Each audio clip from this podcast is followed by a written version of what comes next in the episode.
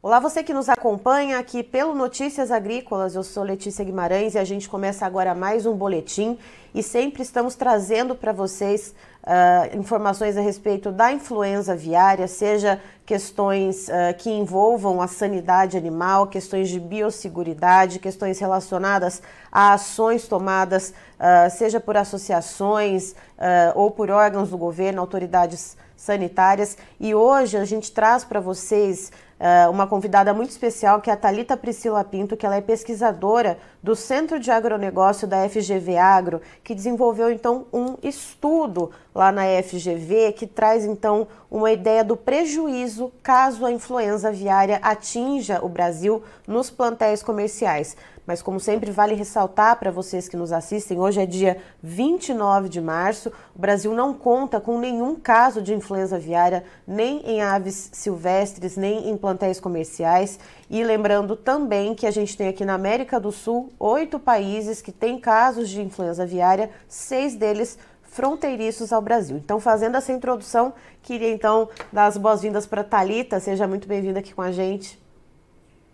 Obrigada, Letícia. Boa tarde. É um prazer conversar, trocar um pouquinho as nossas experiências aqui hoje. Eu que agradeço, Talita. Esse estudo desenvolvido pela FGV, ele traz um número bem importante, Talita. Eu gostaria que você falasse um pouco uh, do desenvolvimento desse estudo e a conclusão do possível prejuízo uh, para a cadeia como um todo aqui do agronegócio brasileiro se a influenza aviária atingisse então os plantéis comerciais que nós temos aqui?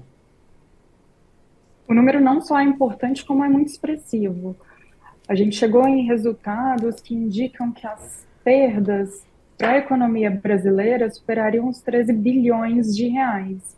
E a gente está falando, inclusive, de um período muito complicado, porque a gente vem de um pós-pandemia, onde houve quebra de várias cadeias produtivas, onde a gente está vivendo um período de inflação.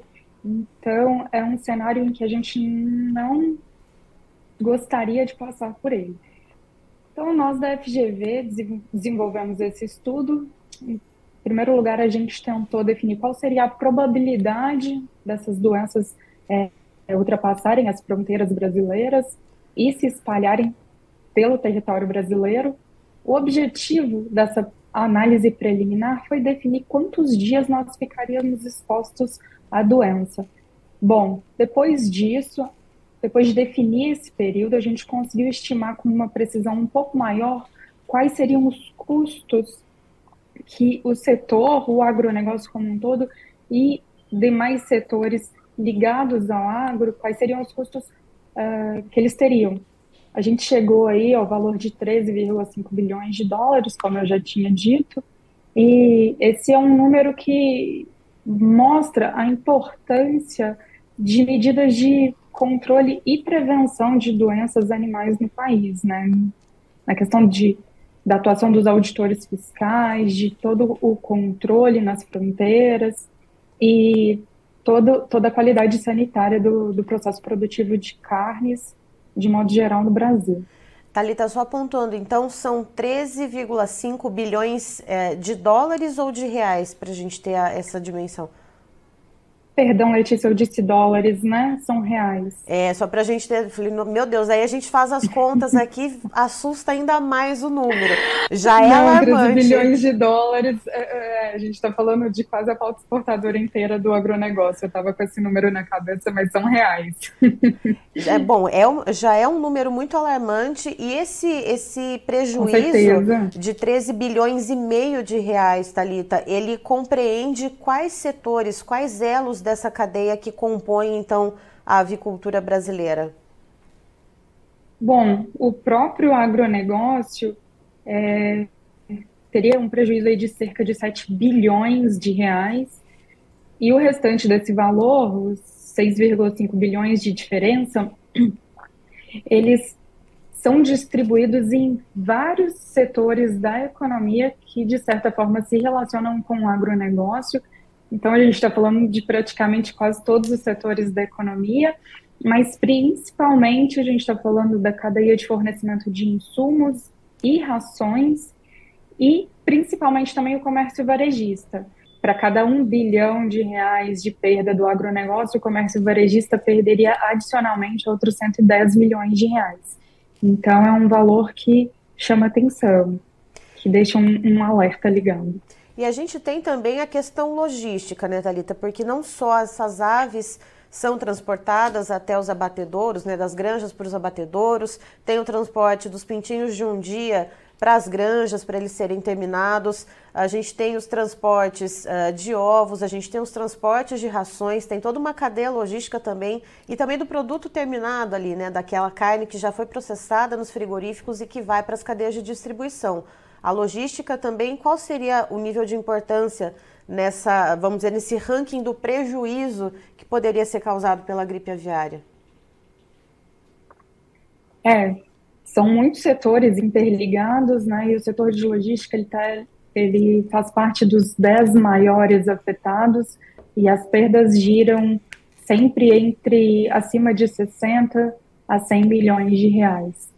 Então são, são para cada bilhão que o agro perderia. Então, como a gente está falando de perdas na casa dos 7 bilhões de reais, esses setores mais diretamente ligados como o de logística e o de comércio e o de, e de rações, teriam perdas próximas a um bilhão de reais.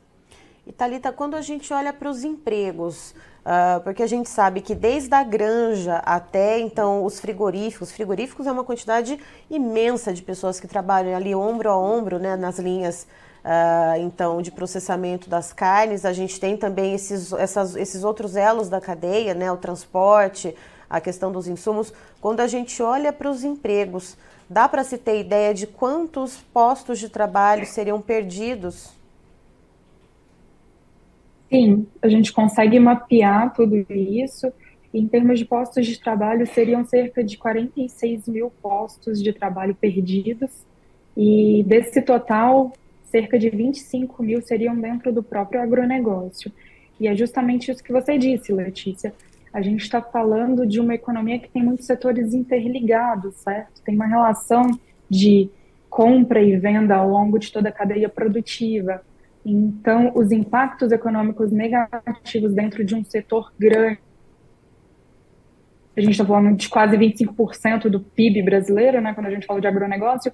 Então, o, o encadeamento do agro com os outros setores levaria aí essa perda aí de mais de cerca de, de 21 mil empregos, 46 mil no total.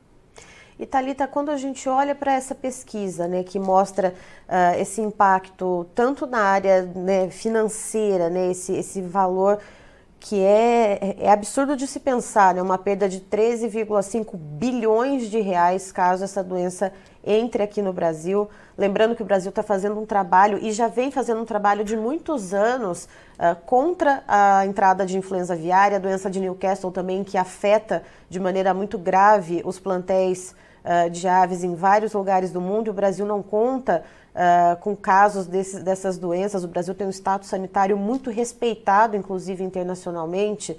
É, e quando a gente olha para essa questão social também, né, Thalita, é importante. A gente fala de postos de trabalho, a gente está falando ali é, de dinheiro, de receita que é gerada, mas a gente tem esse impacto social também. E somando isso, quando a gente uh, coloca esse, esse valor que se foi chegado na pesquisa uh, como uma forma de incentivo para se haver então mais rigor né, na biosseguridade, como que a FGV tem feito isso, tem usado essa pesquisa, esse resultado, para incentivar justamente, então, o Brasil seguir nesse caminho desse rigor sanitário que tem dado certo até o momento? É, eu acho que a pesquisa por si só ela já é o pontapé inicial, né? Porque eu acho que quando a gente coloca valores, quando a gente mensura o cenário que poderia acontecer se a gente não tomasse as medidas necessárias, a gente já começa a chamar atenção para a situação.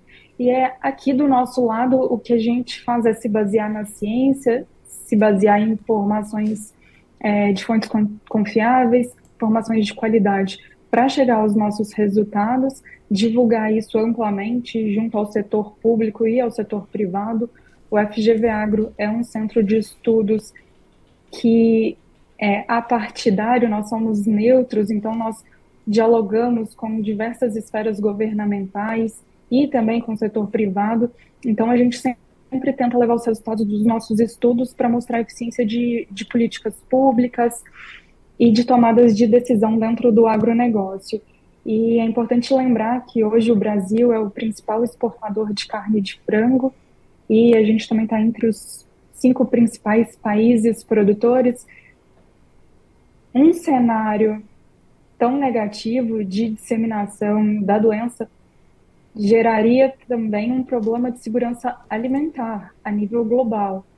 Então, alta nos preços das carnes, é, tanto no mercado interno quanto no mercado externo, porque a oferta uhum. continua, a, a, perdão, a oferta é reduzida enquanto a demanda continua a mesma. Então, a gente tem um choque de preços, que afeta diretamente a, segurança alimentar da população, que já vem percebendo a nível global essa inflação no preço dos alimentos. E quando a gente fala principalmente da carne de frango, é, a gente sabe, pelo menos aqui no Brasil, né, a gente tem a carne de frango como a proteína carne a mais em conta, né, mais acessível à população mais brasileira. A gente tem também, quando a gente fala das exportações, como você bem disse, o Brasil ele está é, tá ali despontando, né, com cerca de 30 a 35% de tudo que é exportado uh, de, né, na carne de frango, né, quando a gente fala globalmente, a fatia que o Brasil ocupa é de cerca de 35% nas exportações. Temos uh, o consumo halal, que o Brasil é líder né, nas exportações de carne de frango halal, então seria uma disrupção muito grande. E aí eu te pergunto, Talita, uh, como que ficaria essa questão da imagem Uh, do país, né? Seria uma, uma disrupção desse cenário que a gente tem de status sanitário muito positivo, Uh, e como que ficaria mesmo essa questão social, como você bem trouxe, né, da, da, da segurança alimentar? Quanto tempo a gente demoraria para sair desse buraco social e financeiro? Bom, Letícia, é uma pergunta bem complicada de ser respondida, talvez a pergunta de 13 bilhões de dólares, como a gente brincou agora há pouco antes da, da entrevista mas é, 3 bilhões de reais. A questão é que a gente trabalha para que isso não aconteça. Uhum. Esse é um problema que a gente não pode se dar ao luxo de deixar acontecer, entendeu? Então, todo o trabalho feito até então é para evitar esse cenário e esse estudo vem corroborando com a relevância desse trabalho. Porque quando a gente está falando de carne de frango, que a gente está falando de uma proteína animal que tem um, um, custo menor do que quando comparado, por exemplo, à carne bovina, uhum. a gente está falando de acessar camadas mais baixas da população, camadas de renda mais baixas da população. Então, se a gente tem um problema com a proteína de frango, que é a mais acessível, a gente impacta mais negativamente as pessoas de mais baixa renda, já que a, a, população de mais alta renda consegue se adaptar melhor e substituir, por exemplo, uma proteína por outra, seja frango por, por carne bovina ou frango por peixe, entendeu? Uhum. Então, é realmente um problema assim, que a gente mensura, mas que a gente espera que não aconteça, porque a recuperação pode ser muito custosa. Talita, muito obrigada pelas informações. Isso é de extrema importância que a gente traz aqui, né? Como eu disse, a gente traz especialistas, por exemplo, da Embrapa, a gente traz especialistas de outras áreas uh, que lidam mais de fato com questões é, zoossanitárias, né, que trazem os impactos da doença quando a gente fala de perda de números de aves, uh, mas é de extrema importância que a gente traga isso também, esse prejuízo na questão financeira, esse prejuízo na questão social, não só de perdas de postos de trabalho, mas também essa insegurança alimentar que poderia ser causada, já que o Brasil está aí liderando na produção e exportação de carne de frango. Você é muito bem-vinda aqui com a gente. Obrigada pelo convite, Letícia, foi um prazer e sempre que possível a gente pode bater um papo.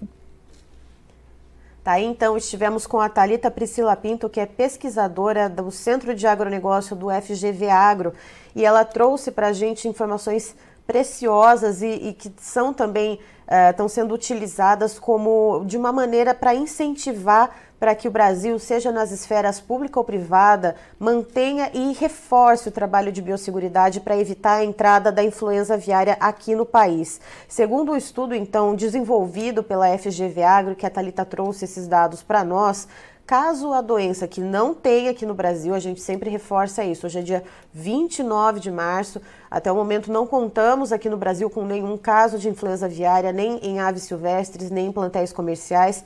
Mas, hipoteticamente, se essa doença entrasse e atingisse, portanto, granjas comerciais aqui no Brasil, o prejuízo uh, em várias cadeias que, li que se ligam, então, né, esses elos da cadeia produtiva uh, da avicultura brasileira, haveria um prejuízo de 13 bilhões e meio de reais. Eu vou repetir. 13,5 bilhões de reais. Empregos perdidos, 46 mil postos de trabalho. Quando a gente faz um recorte, então, a Thalita ela explica para a gente, quando a gente olha para a área do agro sozinho ali, né? Então, a perda seria de cerca de 7 bilhões de reais 26 mil postos de trabalho. E esse estudo ele se estende porque a gente fala também uh, de uma questão de insegurança alimentar, porque haveria, portanto, uh, uma redução na oferta da carne de frango ou de ovos, seja assim falando quando a gente fala da agricultura como um todo, que são proteínas das mais acessíveis, né? E a gente vem, como a Thalita bem disse, de um cenário de pós-pandemia, é, em que o poder de compra da população já está corroído, é, já existe uma dificuldade de acessar certos alimentos. Então, uma situação dessa tra traria esse impacto não só financeiro, né, não só econômico aqui para o Brasil, mas também um impacto social global. Lembrando que o Brasil é um dos grandes exportadores de carne de frango. A gente tem uma fatia global de 35%, mais ou menos, então, nessa participação dos embarques totais de carne de frango. Então, esse estudo é, ele vem de encontro com essa necessidade do reforço das medidas de biosseguridade que vem dando certo. Lembrando que a gente tem países vizinhos aqui da gente no, no, na América do Sul uh, que estão passando por momentos muito difíceis, de muita severidade em relação à influenza aviária. A Argentina, por exemplo, já registrando cerca de 80, 68 casos, perdão, Uh, avançando com muita rapidez. E lembrando que a Argentina faz fronteira aqui com a região sul do país, onde se concentra a produção avícola brasileira. Então, é uma ameaça constante e a gente tem esse estudo, então, segundo a Talita, uh, como uma forma de incentivo, porque a primeira, a primeira palavra é a prevenção, é para não deixar essa doença chegar aqui. Então, se traz esse estudo uh, como uma mensuração e um sinal de alerta, portanto, para que se reforcem essas medidas de biosseguridade. Eu encerro por aqui, já já tem mais informação para você, fique ligado.